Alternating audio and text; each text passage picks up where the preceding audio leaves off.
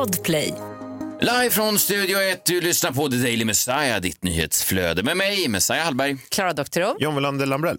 Det är torsdag och eh, igår var jag hos eh, Bilmäcken. Jaha. En klyschig spaning antar jag det här att man inte har någon koll på vad de säger. Om man inte är lagd åt det hållet så är man ju helt, alltså man är helt i det blå vad de än säger. Men try me, jag har ju bilmekaniker i släkten. Har du? Ja.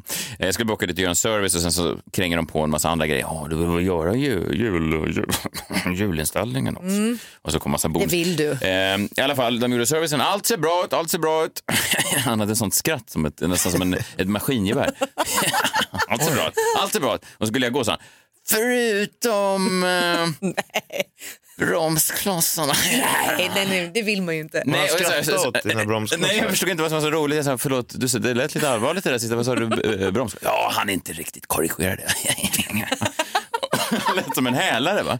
Och eh, jag sa, okej, är- är det något allvarligt? Nej, inte än så länge. Men eh, jag ska säga att de håller ungefär 500 mil. Sen smäller det, va? Och Vad sa du nu? Oj. Sen smäller det, va? För broms är väl ganska, jag har ingen bil, Ja. men broms är ganska viktigt. Broms är en vital del av en bil. Ja, Eh, John, och- det är och- Och, viktigt. och han sa, eh, hur långt ska du nu? Och jag sa, eh, ja, ja, jag vet inte riktigt. Du ska inte ut och köra långt va? Och jag sa, nej, eh, du, inga 500 mil va? För då smäller det. Och jag sa, ehm, nej det tror jag inte. Så att, eh, nu har jag på måndag bokat in att den här hälaren ska byta mina Men det är ju- bromsklossar. Nej, men Messiah, 500 mil är jättelångt. Du kommer långt. Jag vet, för att Fast när man han vill inte väl... veta det, nej, alltså, det är det jag menar. överhuvudtaget, Nej, nej. 500 mil. Alltså, Eller varför kan de hur? inte Ja, ja. funka i alla mil bara? Det är som att ens fru säger om tre år kommer jag lämna dig. Och så jobbar man sig långsamt emot det. Ja, just det. Den där tiden det är tre däremellan. år kvar. Ja, det är tre år Ja, kvar, men det är ändå tre år i ovisshet och man tänker att när som helst så smäller, smäller det.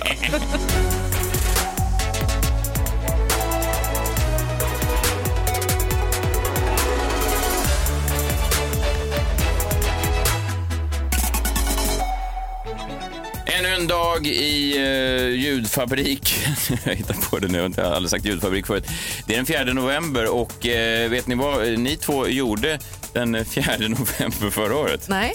Klara, du och jag, vi, vi stod i en, i en eh, studio i Stockholm. Ja. John Wilander Lambrell. Du, du minns inte det?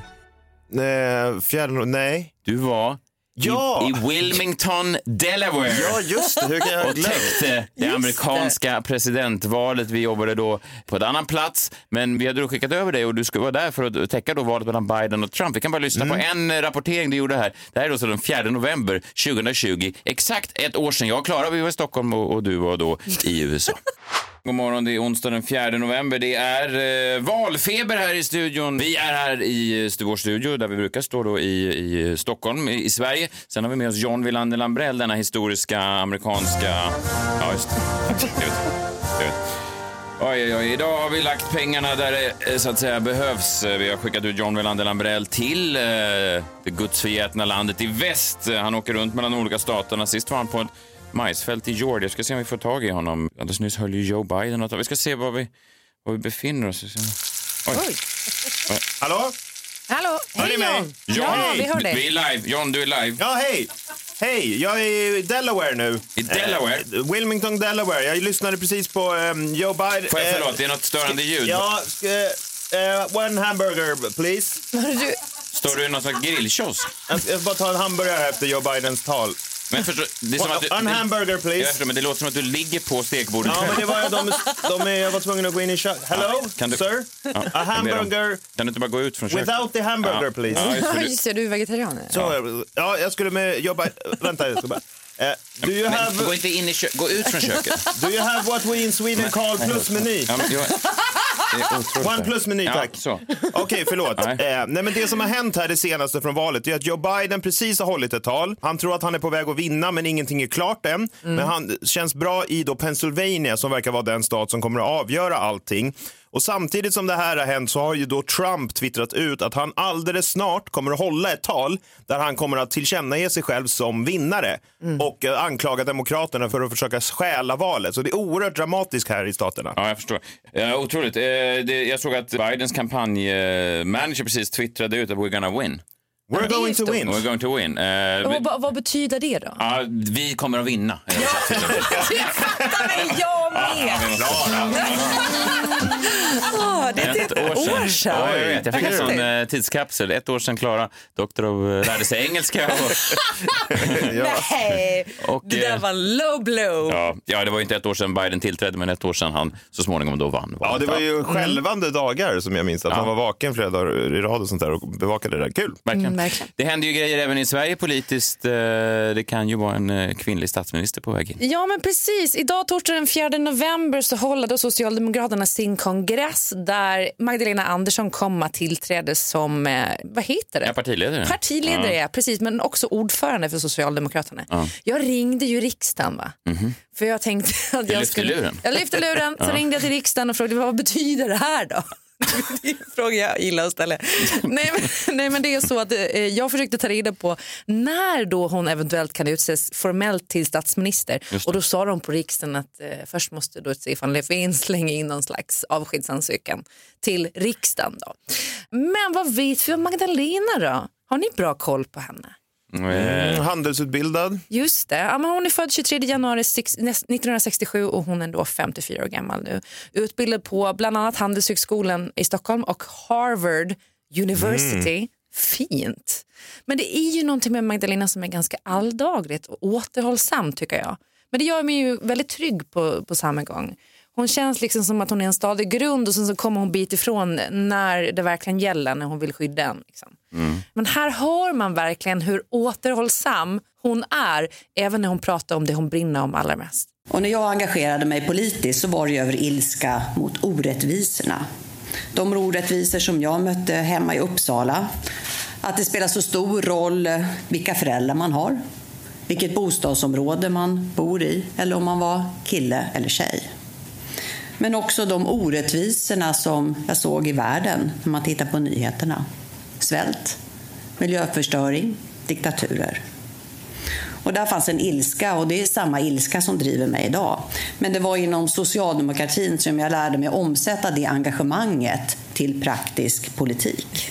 Allt brinner också, för det är ju inte jätte... Eh, liksom, ah, diktatur, det finns inte så mycket kropp i det här. Nej, det här det är väldigt stramt, väldigt byråkratiskt sådär. Hon är, hon är, väl, är hon inte den eh, exakta kvinnliga företagsledaren? Alltså en, Ja. eh, en sån här otroligt bara business-minded... Eh, Ja, och hon gillar inte diktaturer. Nej, det är, hon hoppade snabbt från orättvisorna i Uppsala till svält och diktaturen. Ja, verkligen. Ja, orättvisorna Men i Uppsala är ju mest att det är sådana svanslösa katter som går runt och inte får samma makrillar som de med svans. Ja, jag tror att det här kan vara framgångsreceptet ändå för Socialdemokraterna. Någonting som svanslös, är förlåt. stoisk som hon är.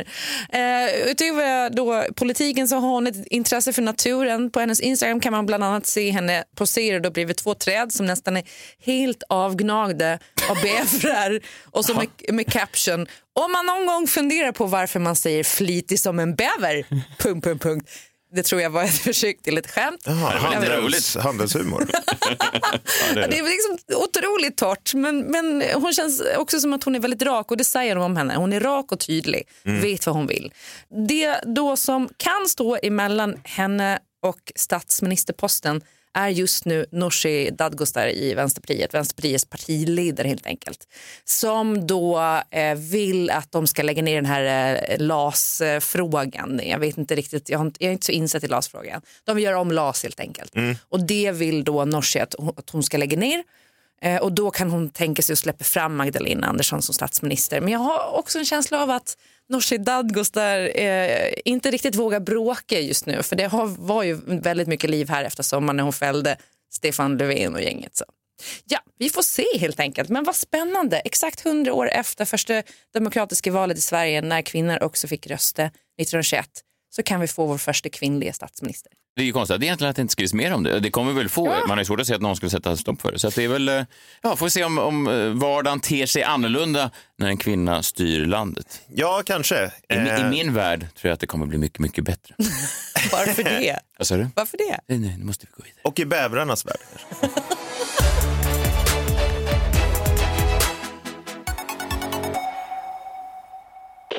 Ett poddtips från Podplay. I podden Något Kaiko garanterar östgötarna Brutti och jag, Davva, dig en stor dos skratt. Där följer jag pladask för köttätandet igen. Man är lite som en jävla vampyr. Man har fått lite blodsmak och då måste man ha mer. Udda spaningar, fängslande anekdoter och en och annan arg rant. Jag måste ha mitt kaffe på morgonen för annars är jag ingen trevlig människa. Då är du ingen trevlig människa, punkt. Något Kaiko, hör du på Podplay. Därför är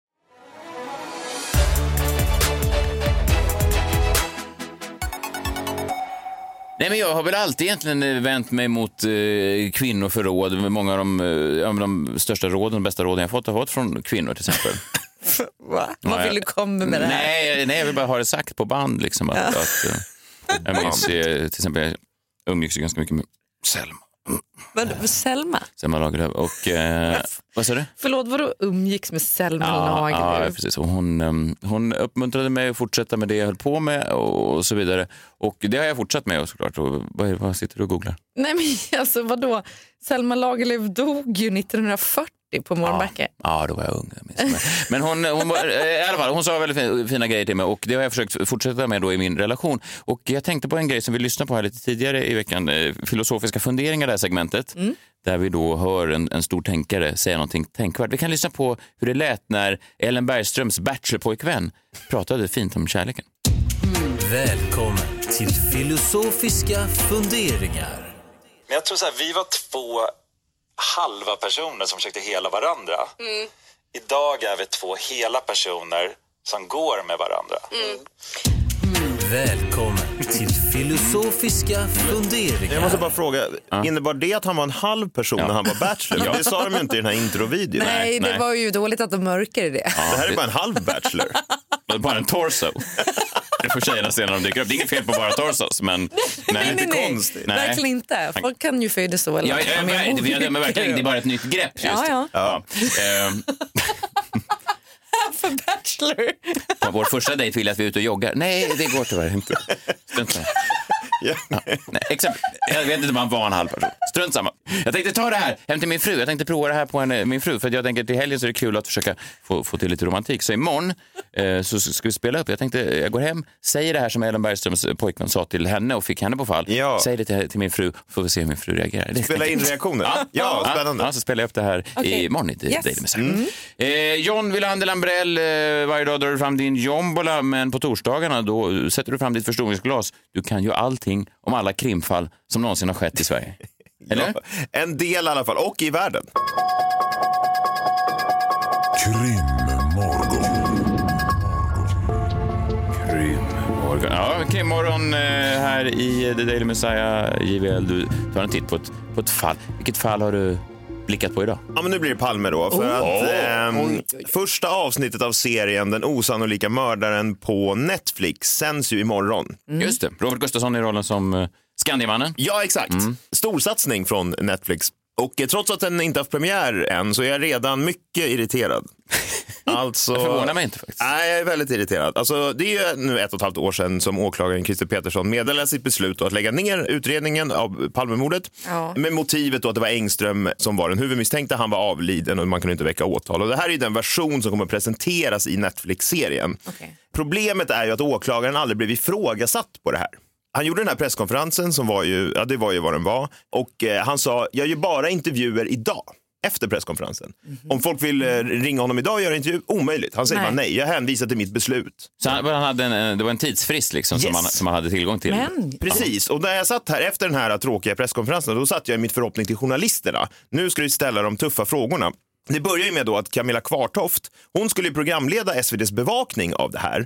Eh, men hon blev sjuk då den här dagen. Och Kvartoft är ju, hon är ju ordning och reda på. Hon har jobbat på Veckans brott, hon har gjort massa program om Palmemordet. hon är bra, riktigt bra. Ja, men jättebra. Hon skulle kunna ställa bra frågor till åklagaren som till exempel, hur menar du att det här mordet ska gå till?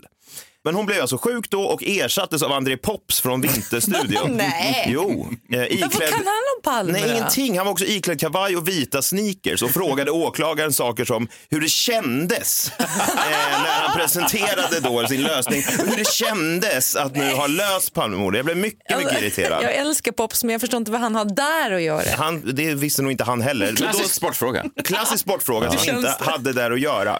Kvartoft blev sjuk, men då satte jag istället min förhoppning till TV4 och Jenny Strömstedt. För henne är det också ordning och reda på. Då. Hon har också lett krimprogram med GV och sådär. Jag tänkte att nu, nu kommer de tuffa frågorna. Men mitt uppe i intervjun, när det skulle bli det tufft i hennes intervju med eh, åklagaren, så svimmade hon såklart. Men vi menar att, att vi har arbetat med det här på ett eh, noggrant sätt och under lång tid. Och vi står bakom det, den bedömning vi har gjort. Jenny?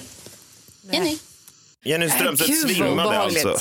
Ja, obehagligt för Jenny och också för mig då såklart som tyckte att det här var ju precis när hon skulle ställa de tuffa frågorna. Då fucking svimmar hon.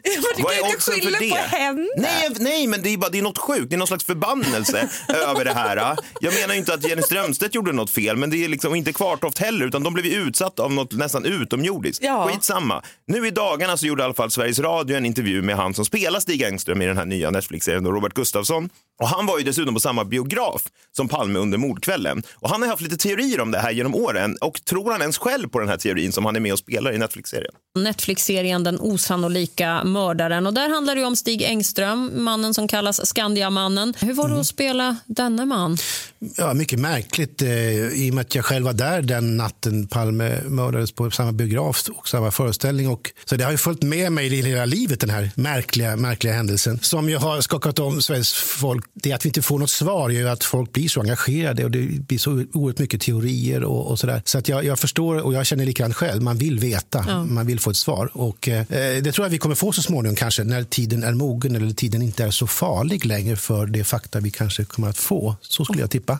Titta, där hade du något också. ja. Spännande. Alltså faktan om mord är så farlig att vi inte kunnat få den än som samhälle. Men då i samma anda som alla svenska journalister innan henne så misslyckades även Sveriges Radio-reporter med att ställa någon följdfråga på det här. Jag menar, vad menar Robert Gustafsson egentligen? Och jag tänker vi återkommer till det, men först då vill jag bara göra ett medskick till alla som ska titta på den här serien då. Och att ni inte ska sitta och tro att här är lösningen då.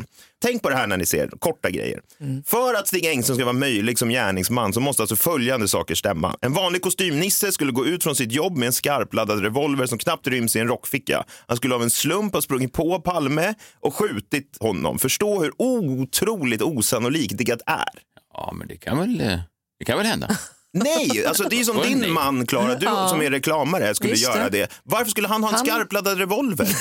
För, för att knäppa Klara. Ja, det skulle han nog vilja. Okej, ja kanske. Men, vissa försöker mena på att han liknar då andra politikermördare genom åren, men ett politikermord har aldrig gått till på det sättet. Att någon springer in i någon med ett skarpladdat vapen och bara råkar skjuta. Det händer liksom inte. Nej.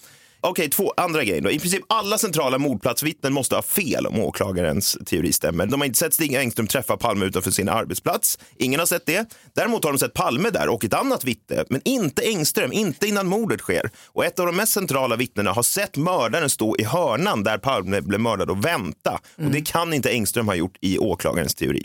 Dessutom sist då, det finns ett vittne som bekräftar att han sett en kepsförsedd man på mordplatsen springa in precis så som Engström hävdar att han gör, alltså efter mordet har skett och det är polis där och så, att då sprang Engström in lite grann. Det finns ett annat vittne som säger att jag pratade med en man med keps på mordplatsen som var i 50-60-årsåldern. Det här vittnet har också pekat ut Engström på ett foto som den mannen som han talade med.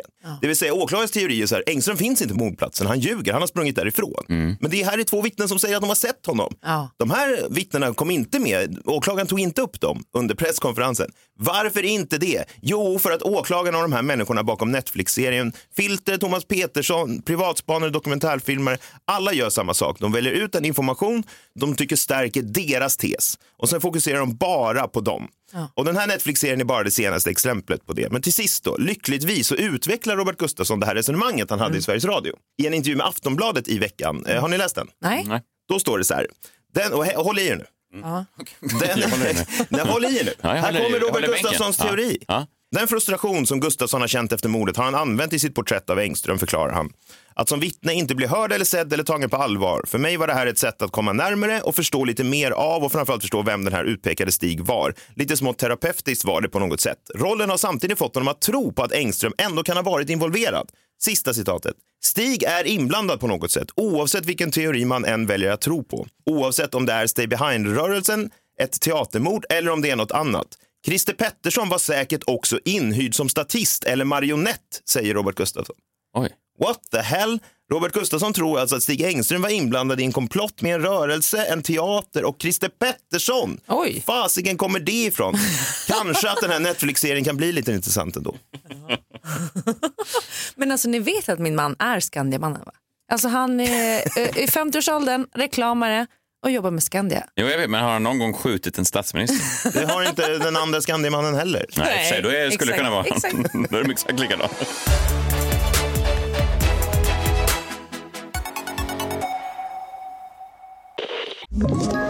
Ett poddtips från Podplay. I fallen jag aldrig glömmer djupdyker Hasse Aro i arbetet bakom några av Sveriges mest uppseendeväckande brottsutredningar. Går vi in med hemlig telefonavlyssning och, och då upplever vi att vi får en total förändring av hans beteende. Vad är det som händer nu? Vem är det som läcker? Och så säger han att jag är kriminell, jag har varit kriminell i hela mitt liv men att mörda ett barn, där går min gräns. Nya säsongen av Fallen jag aldrig glömmer på Podplay.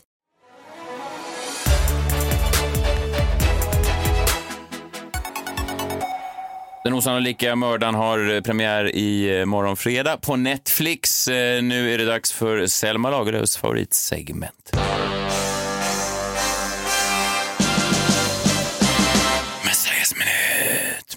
Jag tänkte återkomma till det som vi pratade om, jag tror det var första avsnittet av den här podden, Einars död.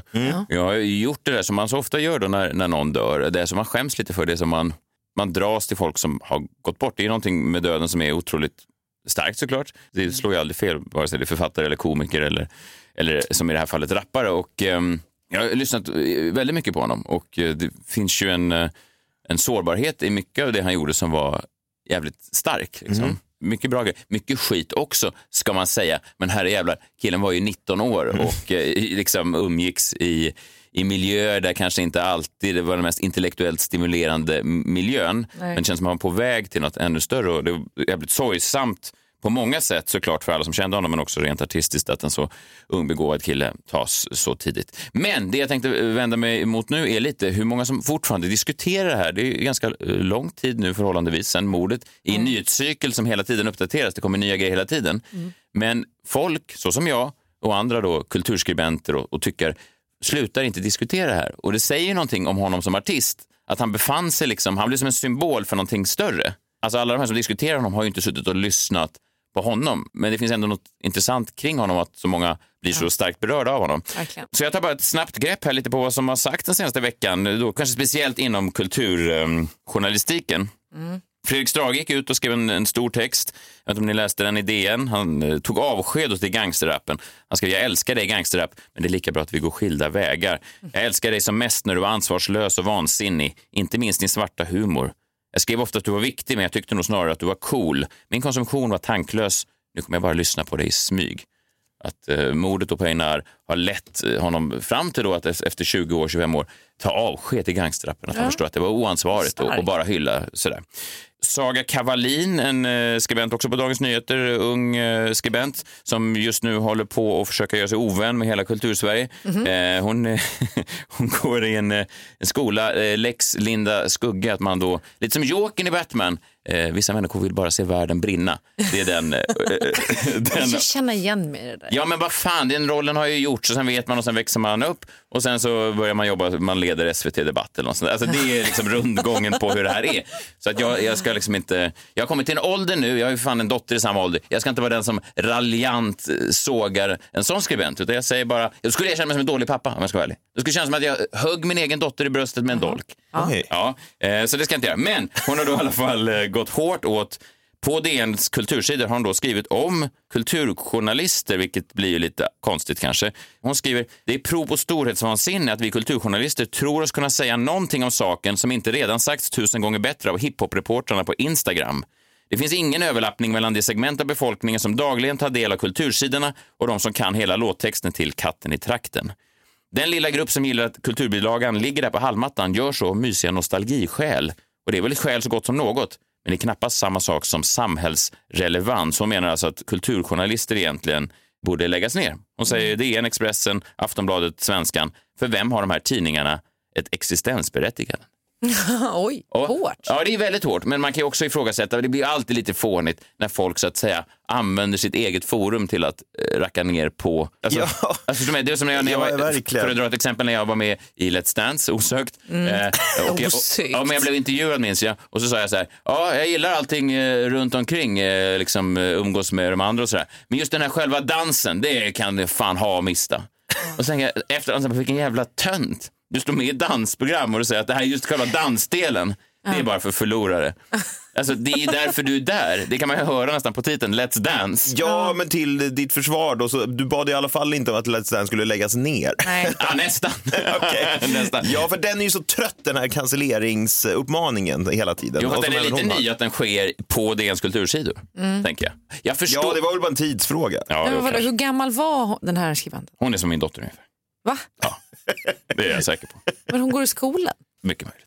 I alla fall. Eh, men jag förstår lite vad hon menar, för det blir ju så lätt så fel när en viss typ i samhället ska diskutera gangsterrap. Det här är då från eh, veckopanelen, eh, Kvartals eh, podcast, som ofta är väldigt bra. Men då den här senaste veckan så var det då programledaren Jörgen Wittfeldt och så var det Åsa Domeij, eh, Torbjörn Hollö som är ekonom på LO och så Anna-Karin Wyndham, doktor i pedagogiskt arbete som diskuterar gangsterrap. Och det är lätt här man hamnar, så jag antar att Saga Kavalin i alla fall har en poäng i att det kan finnas ett avstånd då mellan en viss medieelit och det som hon då beskriver som lyssna. En annan fråga som har eh, tagits upp i, i relation till det här är den så kallade gangsterrappen som har diskuterats en hel del. Bland annat framträdde rapparen, eh, gangsterrapparen ska jag säga, Alex Ceesay i radions Studio 1. Jag är mäktigt upprörd över det här med gangsterrappen och jag tycker att det ska jämföras med vit maktmusik. Alltså vi accepterar ju inte, det kan vara hur trevlig nazistisk musik som helst. Alltså är det nazistisk musik så vill vill du inte ha den. Det spelar ingen roll vilka, vilka konstnärliga kvaliteter det har. Om det handlar om att uppmana människor till att mörda och döda eh, så är det, det är oacceptabelt. Om jag nu höll i ett musikprogram och jobbade på radio, inte skulle jag välja att spela gangsterrap. Det finns väl mycket annat man kan välja istället. Men det verkar som att några av de mest streamade artisterna håller på med det här och gangsterrappen. Mycket av detta handlar om att tvätta pengar. Alltså de här eh, spelningarna är ju ett sätt att tvätta pengar. Alltså det är oerhört naivt liksom, när Peter säger att de är så väl spelade och därför ska de få ett pris. Alltså, de, ofta är de mycket spelade därför att det är ett sätt att tvätta pengar. Aha, det var faktiskt nytt för mig. Eh, intressant. Nej, inte Nej, intressant. men, alltså, det här är ju, det är ju att han är alltså, Sivert Öholm. Nej, men det är väl där man hamnar till slut. Men det här är ju hårdrocksdebatten från 80-talet. Ja, jag- Exakt, nästan ordagrant. Ja, jag- jag- jag- Det här hårdrock, det är en ny typ av rock som vi har. Jag tycker den är fruktansvärd. Ja, jag, eh, jag menar bara att, så att hon har ju en poäng, eh, skribenten, i idén ändå att det finns ju ett glapp där som lätt blir lite fånigt när man highlightar det så här. Alltså när folk pratar om en, en kultur som de inte har en aning om vad fan det är. Och då, att de spelar hiphop bara för att tvätta pengar. Säger en gubbe till en annan gubbe. Som bara, intress- alltså, sluta bara prata. Viktor Malm, litteraturkritiker på Expressen, han har då tidigare sagt att man ska skilja på verk och person. Han har gått ut och sagt att jag hade fel. Ja, det är kanske svårare att göra det just med det här när, när folk skjuts så blir det liksom på riktigt. Jonna Sima på Aftonbladet, hon tycker fortfarande allt är kanon. Jaha, ja. Hon har inga problem att skilja på verk och person, vilket hon antagligen kommer tycka tills någon skjuter henne i benet. Då kanske hon ändrar sig. Men det är möjligt att hon även då, medan hon plåstrar om sig själv, mumlar för sig själv. Man måste skilja på verk och person. Skilja. Jonna Sima är den, hon, hon kan stå på en brinnande båt och ändå tycka att det är en kanonresa. Eh, Men det som då eh, kommer fram till här är att det är ganska eh, förundligt, för jag tänkte ju då att högersidan, högerdebattörerna, att de skulle ha öppet mål här. Ja. Det skulle ju vara ganska lätt för dem att gå full Sivert Öholm. Till exempel en sån som eh, Henrik Jönsson, populär youtuber från Skåne, en av Sveriges mest välklädda youtubers. Älskar champagne gör han. Han älskar champagne, det har han gemensamt med Joakim Lundell. Gangsterrapparen Einar har mördats. Är detta resultatet av en våldsförhärligande musikgenre som bör bekämpas?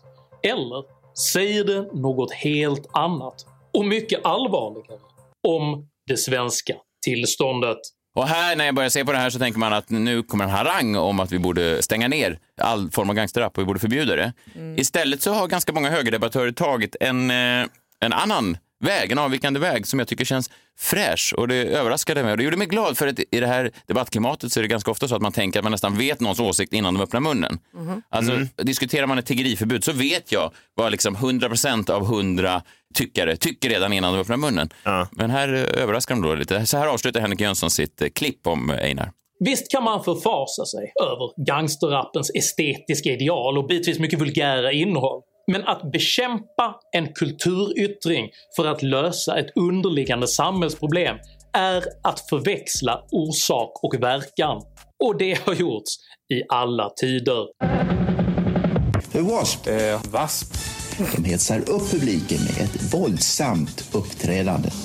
Ja, där tog han upp just det. Ja, det var ju det var bra. Ja, det är verkligen. Ivar Arpi, eh, samma sak där. Ivar Arpi, är väl, vad, är, vad är han? Det är väl ganska många högertyckare som har honom tatuerade på vaden för att han står upp för det som är rätt och riktigt och vågar vara hård och skarp. Och... Rapportera det som andra medier inte vågar rapportera. Nej, exakt. Även han har ju då diskuterat hiphop och eh, han är ju då en gammal hiphoppare själv, vilket är, lite han? roligt. Ja. Nej, det är han. Jo, jo, jo. jo, jo han, han har... Stackars hiphop. Nej, varför det? Jag får ömhetskänsla för hiphop. Nej, men det är också oväntat tycker jag. Att Arpi hade faktiskt inte, han har inte uttryckt någon som helst önskan om att lägga ner någon hiphop eller någonting. Han säger snarare, ja, jag är inte, det här nya är inte riktigt min stil av hiphop. Han hade en podcast då där han intervjuade Fredrik Strage om det här och då kommer det fram ganska rolig background info om eh, Ivar Arpi. Jag var ju in, höll på med internetrapp själv och skrev texter och gjorde liksom, hade min egen grupp. Jag ska inte säga att jag har varit rappare, men jag skrev och gjorde, spelade in lite grejer. eh, Och eh, en av dem är ju Erik Lundin som vi hade en grupp tillsammans, jag, han och två till. Va? Och vad, vad kallar ni er för då, när ni hade namnet? Eh, Poetic Disciples hette vi. Poetic Disciples, man hör ju på namnet att det här är riktig underground rap. Exakt, det var verkligen det och det var liksom inte särskilt bra men det var, det var liksom så egentligen jag kom in på skrivande till att börja med så att det är väl eh, hiphopens fel att jag tycker om att debattera också för jag älskade battle rap och allt sånt där liksom. Men, men du, du, rappade, du rappade själv? Ja, ja, det gjorde jag men det var inget Och vad- vidare vad hade värst. du alias när du rappade? RP Nunn. Alltså om ni ska kolla upp det, det är alltså RP och sen NAN. N-O-N-E. Arpinnan. Ja. Ah, snyggt. Ja. Men han intervjuades för ett, ett tiotal år sedan eh, som Hej hiphopkonsument Ivar Arpi, vad, vad, vad tycker du? Vad var det mest avgörande ögonblicket i hiphopens historia? Han svarade, det går inte att svara på, men jag minns dagen när jag läste att Tupac hade blivit ihjälskjuten. Det kändes tungt. Hiphopen kändes lite väl äkta då. Mhm. Så att Arpi har eh, dessutom skrivit texter om att han varit ute och eh, taggat och eh, liksom levt livet. Vilket jag återigen tycker är uppfräschande. Jag säger inte att man ska tagga saker, men jag menar bara att det var uppfräschande för det kändes som det var så jäkla öppet mål för alla högerdebattörer. Det var liksom, eh, målet var vidöppet, de hade bara kunnat stå och sparka in bollen. Istället så har ganska många av dem tagit en, en syn som är i alla fall vidsynt och, och inte så jäkla förutsägbar. Och Nej, det var faktiskt lite uppfriskande. det hedrar dem. Vill ni ha um, mer tips på hiphop som Ivar Arpi gillar, då finns det en Spotify-lista som han satte ihop för tio år sedan som heter Hiphopping med Arpi. Den är fortfarande, den är fortfarande online. Eh, vi kan lägga upp den på våra sociala medier, eh, The Daily Messiah. Ja. Eh, det finns även en spellista som Hanif Bali har satt ihop för några år sedan. Den, Oj. den verkar vara borttagen nu. Den hade han bara döpt till Ghetto. Nej. Jo. Det är sant. Oj, varför har han tagit bort den då? Ja, jag tänker att det inte lirar jättebra med hans nyfunna följare. Ah, jag gissar, jag gissar att Men om man ska sammanfatta då. Det är ju någonting med en artist som uppenbarligen väcker så här mycket känslor som ändå gör honom jävligt relevant, eller gjorde honom väldigt relevant. Alltså det blir ju då som att en artist blir någonting större, så som artister ibland blir när de råkar dyka upp på rätt plats vid rätt tidpunkt, när ett samhälle långsamt skiftar skepnad. Han var liksom vad som uppstod när det gamla Sverige mötte det nya Sverige. Hemma i båda lägren, men han kände ett utanförskap i bägge. Och nu ska jag inte falla i den här fällan då som hon, Saga, pratade om att, att jag tror att jag har någonting att, att säga om vad han har betytt för rappen eller hiphopen. Det finns säkert Instagram-reportrar som kan göra det bättre. Men vad man kan säga att oavsett vad man tyckte om hans konstnärskap och hans rap så alla som någon gång då plockar upp en mikrofon eller en penna eller ett verktyg som är någon slags form av konstnärskap så försöker man ju chocka världen. Liksom därför man, man håller på. I alla fall är de artister, och komiker och författare som är något att ha. Man vill chocka, man vill väcka inte bara sig själv utan hela världen ur den jävla djupa dvala man allt som oftast befinner sig i. Och man vill lämna ett avtryck, ett eftermäle, man vill att folk den dagen man är borta ska stå där och tänka herre jävlar, hen var ändå någon. Hen var ändå något speciellt. Och om man då bedömer hur reaktionen har varit här efter Einars eh, död så var han ju då en av de största och då tänker jag inte på Youtube-visningar eller Spotify-streams. Jag tänker på hur många som har haft en åsikt kring hans person. Alltså allt från högertyckare till eh, gamla LO-medlemmar. till gängen i förorten, till min 75-åriga mamma som jag hade en middag med häromdagen, som hade också en åsikt om Einar. Ja. Och jag tänker att om man sammanfattar en artists storhet med hur många som pratar om henne den dagen man lämnar jordlivet, så är det väl ingen, inget snack längre om att Einar var en av de största vi har fått fram de sista decennierna. För att det finns ju någonting när en artist blir någonting mer, oavsett vad man tycker om musiken, som alla artister, alla konstnärer vill åt. Och det är det här att man vill, som säga, chocka världen. Och det är synd, som alltid när någon dör, att man så ofta fattar folks storhet först när de är borta.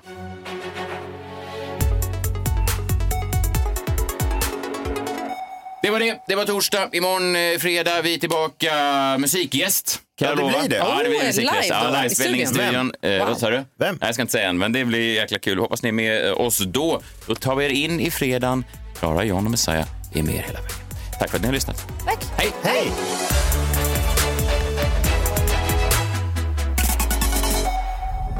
Podplay, en del av Ett poddtips från Podplay.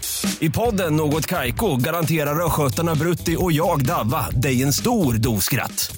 Där följer jag pladask för köttätandet igen. Man är lite som en jävla vampyr. Man har fått lite blodsmak och då måste man ha mer. Udda spaningar, fängslande anekdoter och en och annan arg rant.